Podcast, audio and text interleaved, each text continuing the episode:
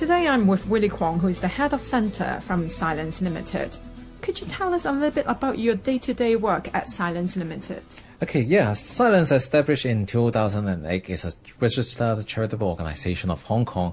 We provide different kinds of service to the deaf and also hearing impaired person as well as their family members. Our service include, for example, family counseling. We provide different type of counseling to the community so that they can work well with their healthy hearing family. Besides, we also provide child development assessment to the deaf kid or the kid coming from the deaf family so that we understand the development delay or academic delay if, if any of them have this kind of problems. Besides, we, we also teach these kids and also their family member sign language so that they can communicate well with their family member.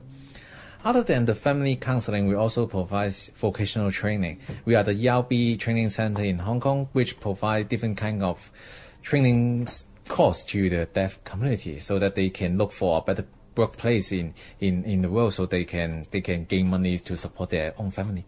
Besides, we also we have also some kind of training program to teach the young how they can look for a job or how they can develop their own career.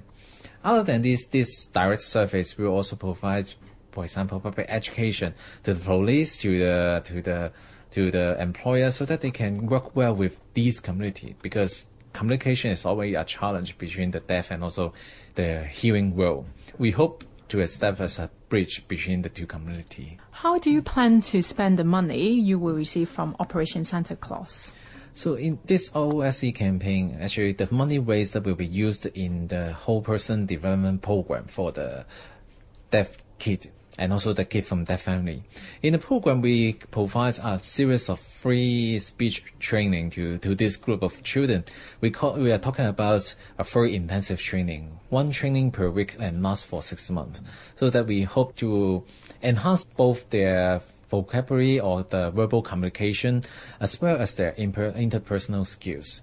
Because in our survey experience, we observed that a lot of child from the deaf family has, uh, besides the verbal communication problem, they also got the interpersonal behavior problem. For example, if the kid coming from a deaf family, he he or she is living in a silent world, and he or she didn't know how to respond to the environmental environment noise or the sound surrounding.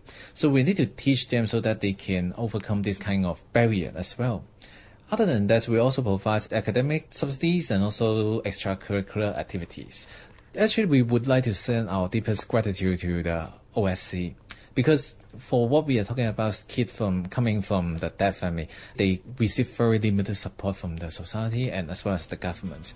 Without OSC support, I guess we we cannot initiate this program.